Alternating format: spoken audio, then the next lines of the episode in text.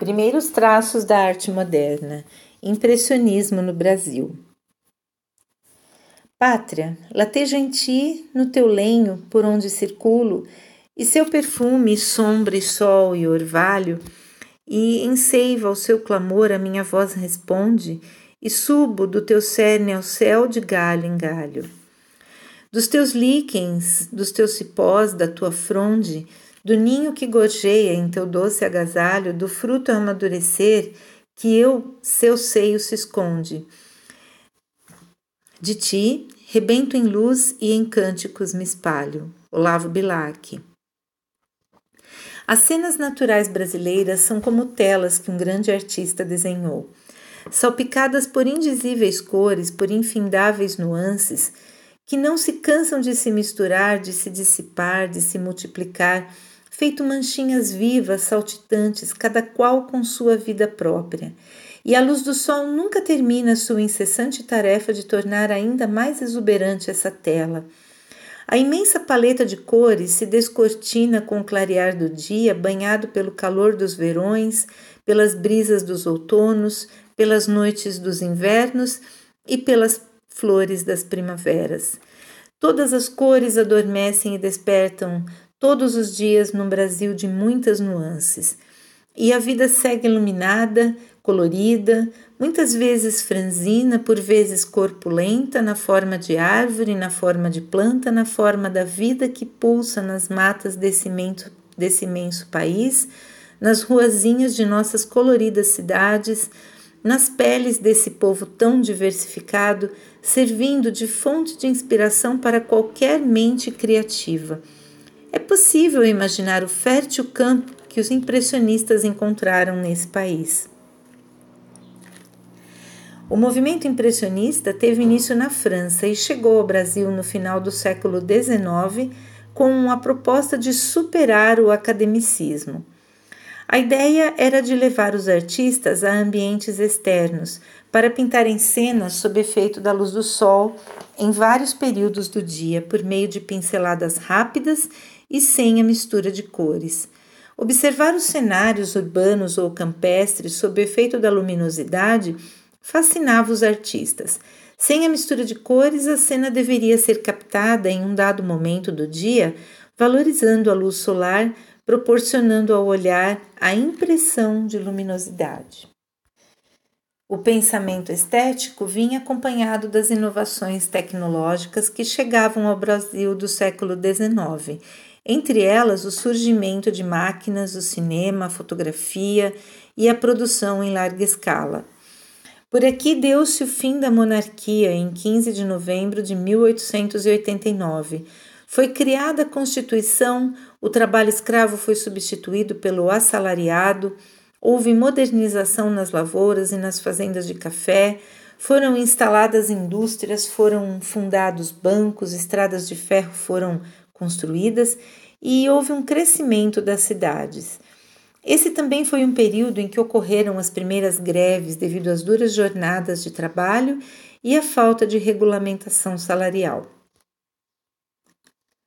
No quesito literatura, um dos mais célebres escritores brasileiros, Machado de Assis, publicava em 1881 Memórias Póstumas de Brás Cubas, dando início ao realismo. A escola literária também revelou outros grandes nomes, como Visconde de Toné e Raul Pompeia.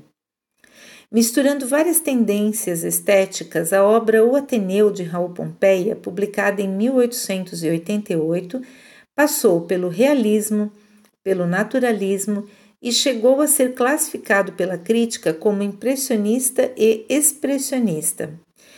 O fértil terreno cultural também passou pela poesia e por volta de 1890 os princípios do parnasianismo tomavam lugar do romantismo. E pode-se dizer que as mais belas cenas do Brasil do final do século XIX foram registradas pelas mãos de nossos grandes pintores impressionistas, deixando o estilo evidente no campo da pintura. Banhados pela luz do sol intenso em grande parte do ano, os cenários urbanos ou naturais que se apresentavam ao olhar do artista da época se tornariam sedutoras fontes de deleite e de inspiração para suas obras. Pintura A arte é primeiro espontânea, depois intencional. Manifesta-se primeiro grosseiramente por erupções de sentimento e faz o amor concreto, a interjeição, a eloquência rudimentar, a poesia primitiva, o primitivo canto. Manifesta-se mais tarde progressivamente por efeitos de cálculo e meditação, e dá o epos, a eloquência culta, a música desenvolvida, o desenho, a escultura, a arquitetura, a pintura, os sistemas religiosos, os sistemas morais, as ambições de síntese, as metafísicas, até as formas literárias modernas, o romance, feição atual do poema do mundo. Raul Pompeia.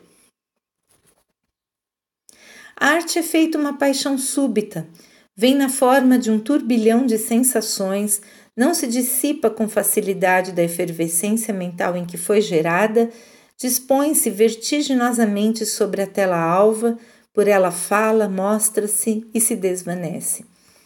Perspicaz, a mão do artista capta o exato momento em que o coração sucumbe a esse estado emocional e permite que esse lampejo lhe sussurre ao pé do ouvido. A superfície que lhe foi destinada rende-se a seus caprichos e a obra surge, exuberante, irreverente, ousada ou atrevida. Ao olhar do espectador, sempre bela, sempre fascinante, sempre encantadora.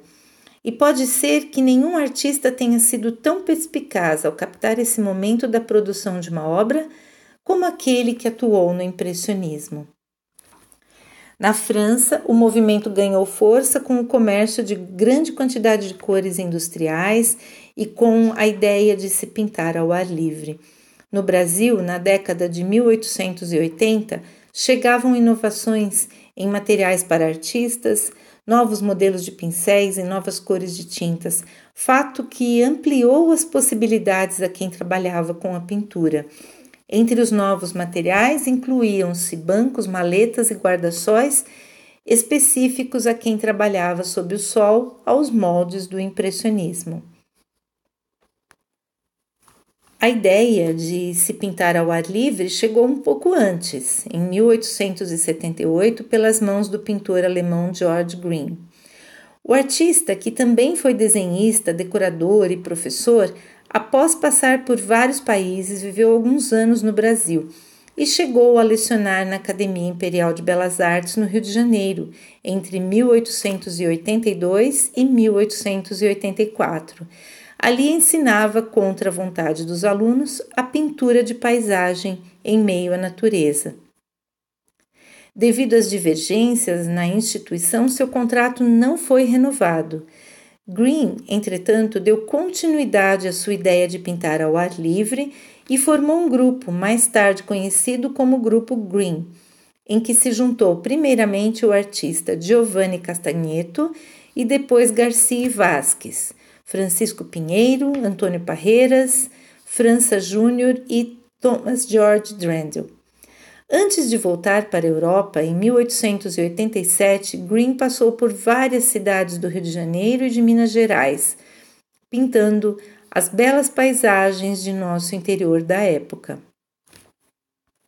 Alguns artistas brasileiros estiveram em contato com a pintura impressionista na França e adotaram essa prática por aqui, como Eliseu Visconti, os irmãos Arthur Timóteo da Costa e João Timóteo da Costa, Lucílio de Albuquerque e sua esposa Georgina de Albuquerque, a primeira mulher a despontar nos campos das artes no Brasil.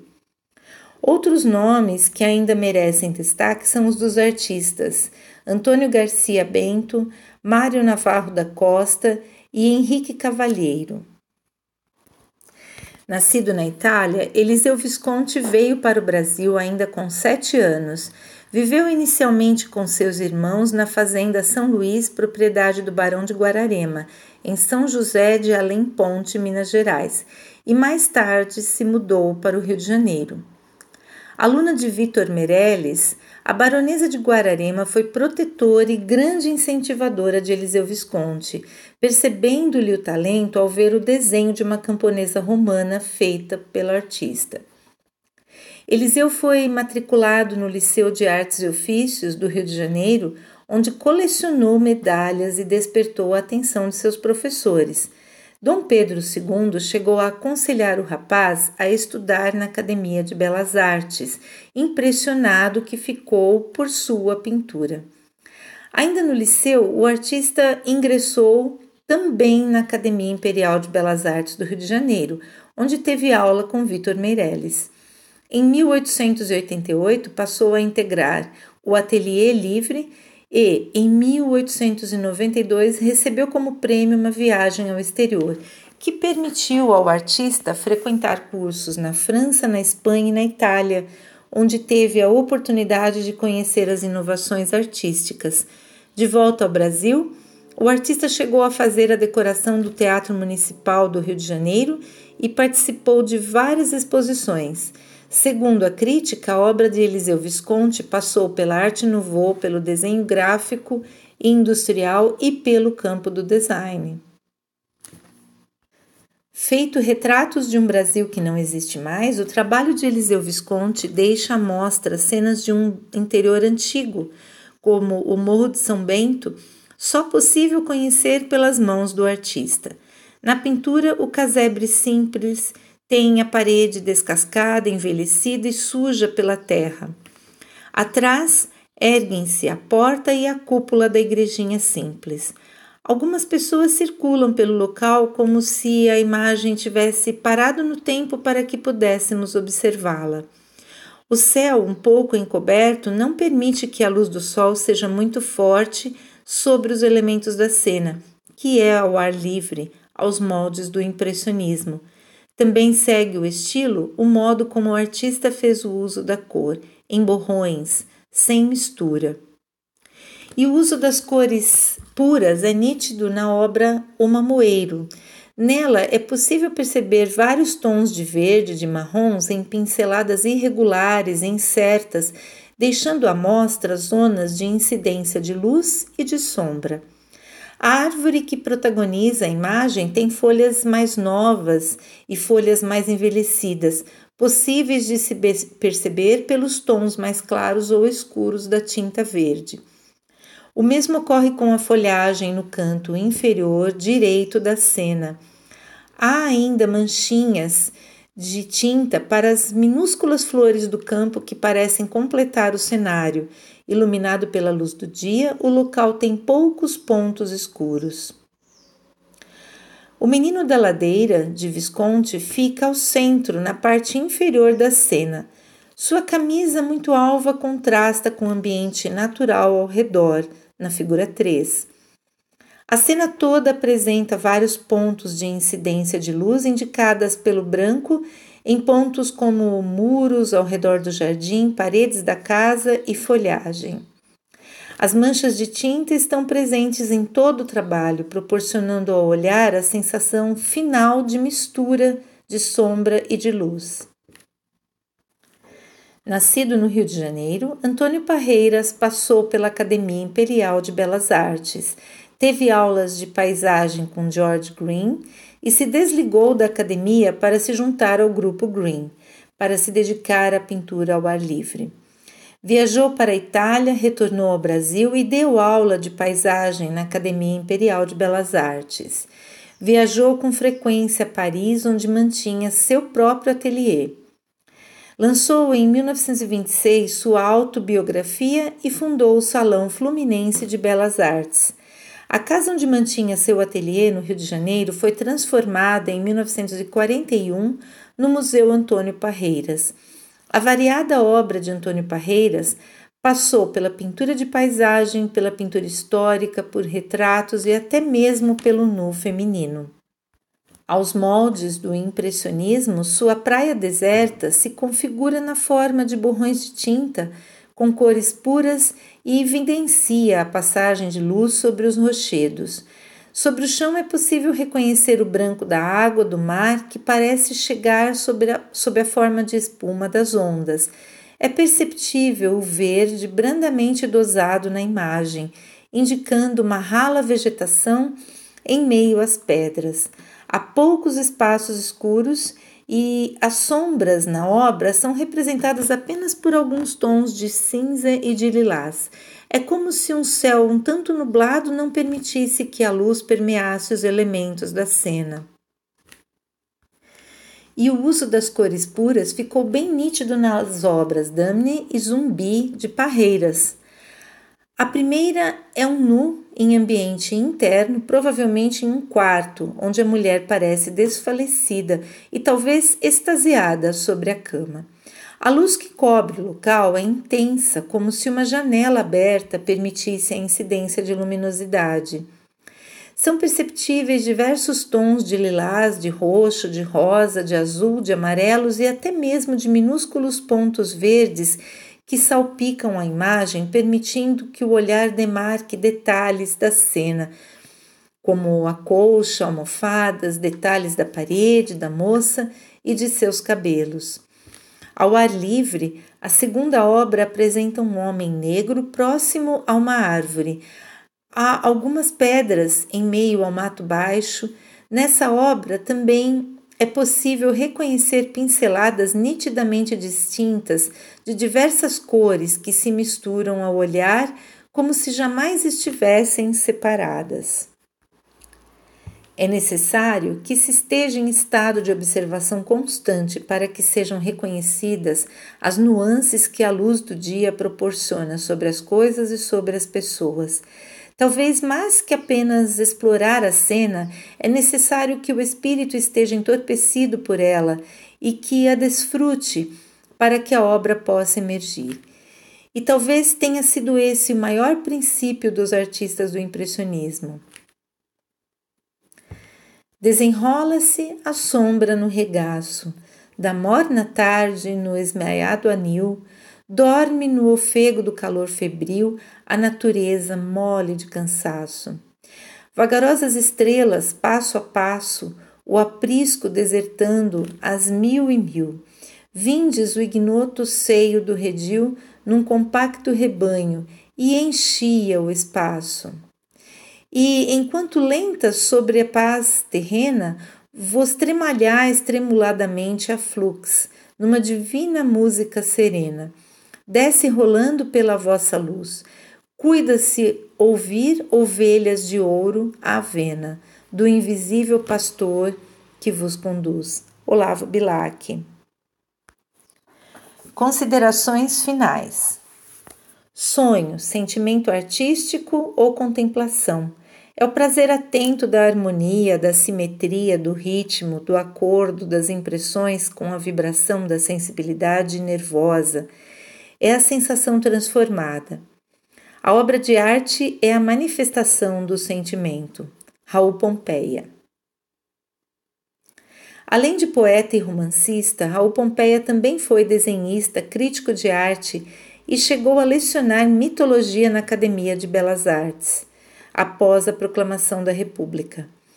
Encantado pelas inovações trazidas da Europa, o escritor percebia a arte num plano social ligado a uma formação de nacionalidade.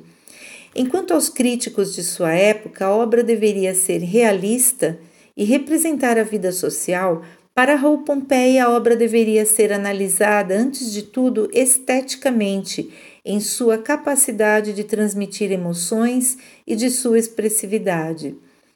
Seu texto deixa à mostra a sua forma de pensar sobre a arte. E não é difícil pensar na estética impressionista sob esse aspecto. O afastamento da realidade explorado pelos artistas do impressionismo por meio da mancha de tinta foi um dos aspectos que a modernidade imprimiu na estética de então. A sinestesia e o campo sensorial foram amplamente explorados pelos artistas quando passaram a utilizar as cores puras e quando permitiram que a luz natural protagonizasse suas cenas.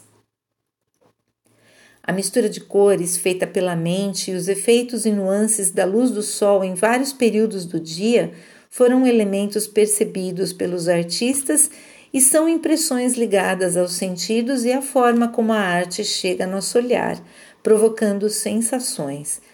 O deleite é fruto dessa interpretação sensual e voluptuosa, está ligado ao comprazimento e a cada um se dá de forma peculiar. Banhado pela luz do sol grande parte do ano e repleto de exuberante e colorida natureza, o Brasil tinha os principais ingredientes necessários à arte impressionista. Os artistas souberam sondar esses campos, e quem sabe a maior aventura do ser humano seja apenas fruir o belo que se apresenta ao olhar por meio da natureza, em sua forma mais pura, radiante de vida e de cores. Quem sabe o êxtase desse momento seja a maior impressão de deleite que pode o ser humano experimentar. Ó tarde, ó tarde, ó meus amores, Mãe da meditação, meu doce encanto, os rogos da minha alma enfim ouviste, e grato refrigério vens trazer-lhe, no teu remanciar prenhe de enlevos, enquanto de te, de te ver gostam meus olhos, enquanto sinto a minha voz nos lábios, enquanto a morte não rouba a vida, um hino em teu louvor minha alma exale, ó tarde, ó bela tarde, ó meus amores. Gonçalves Dias.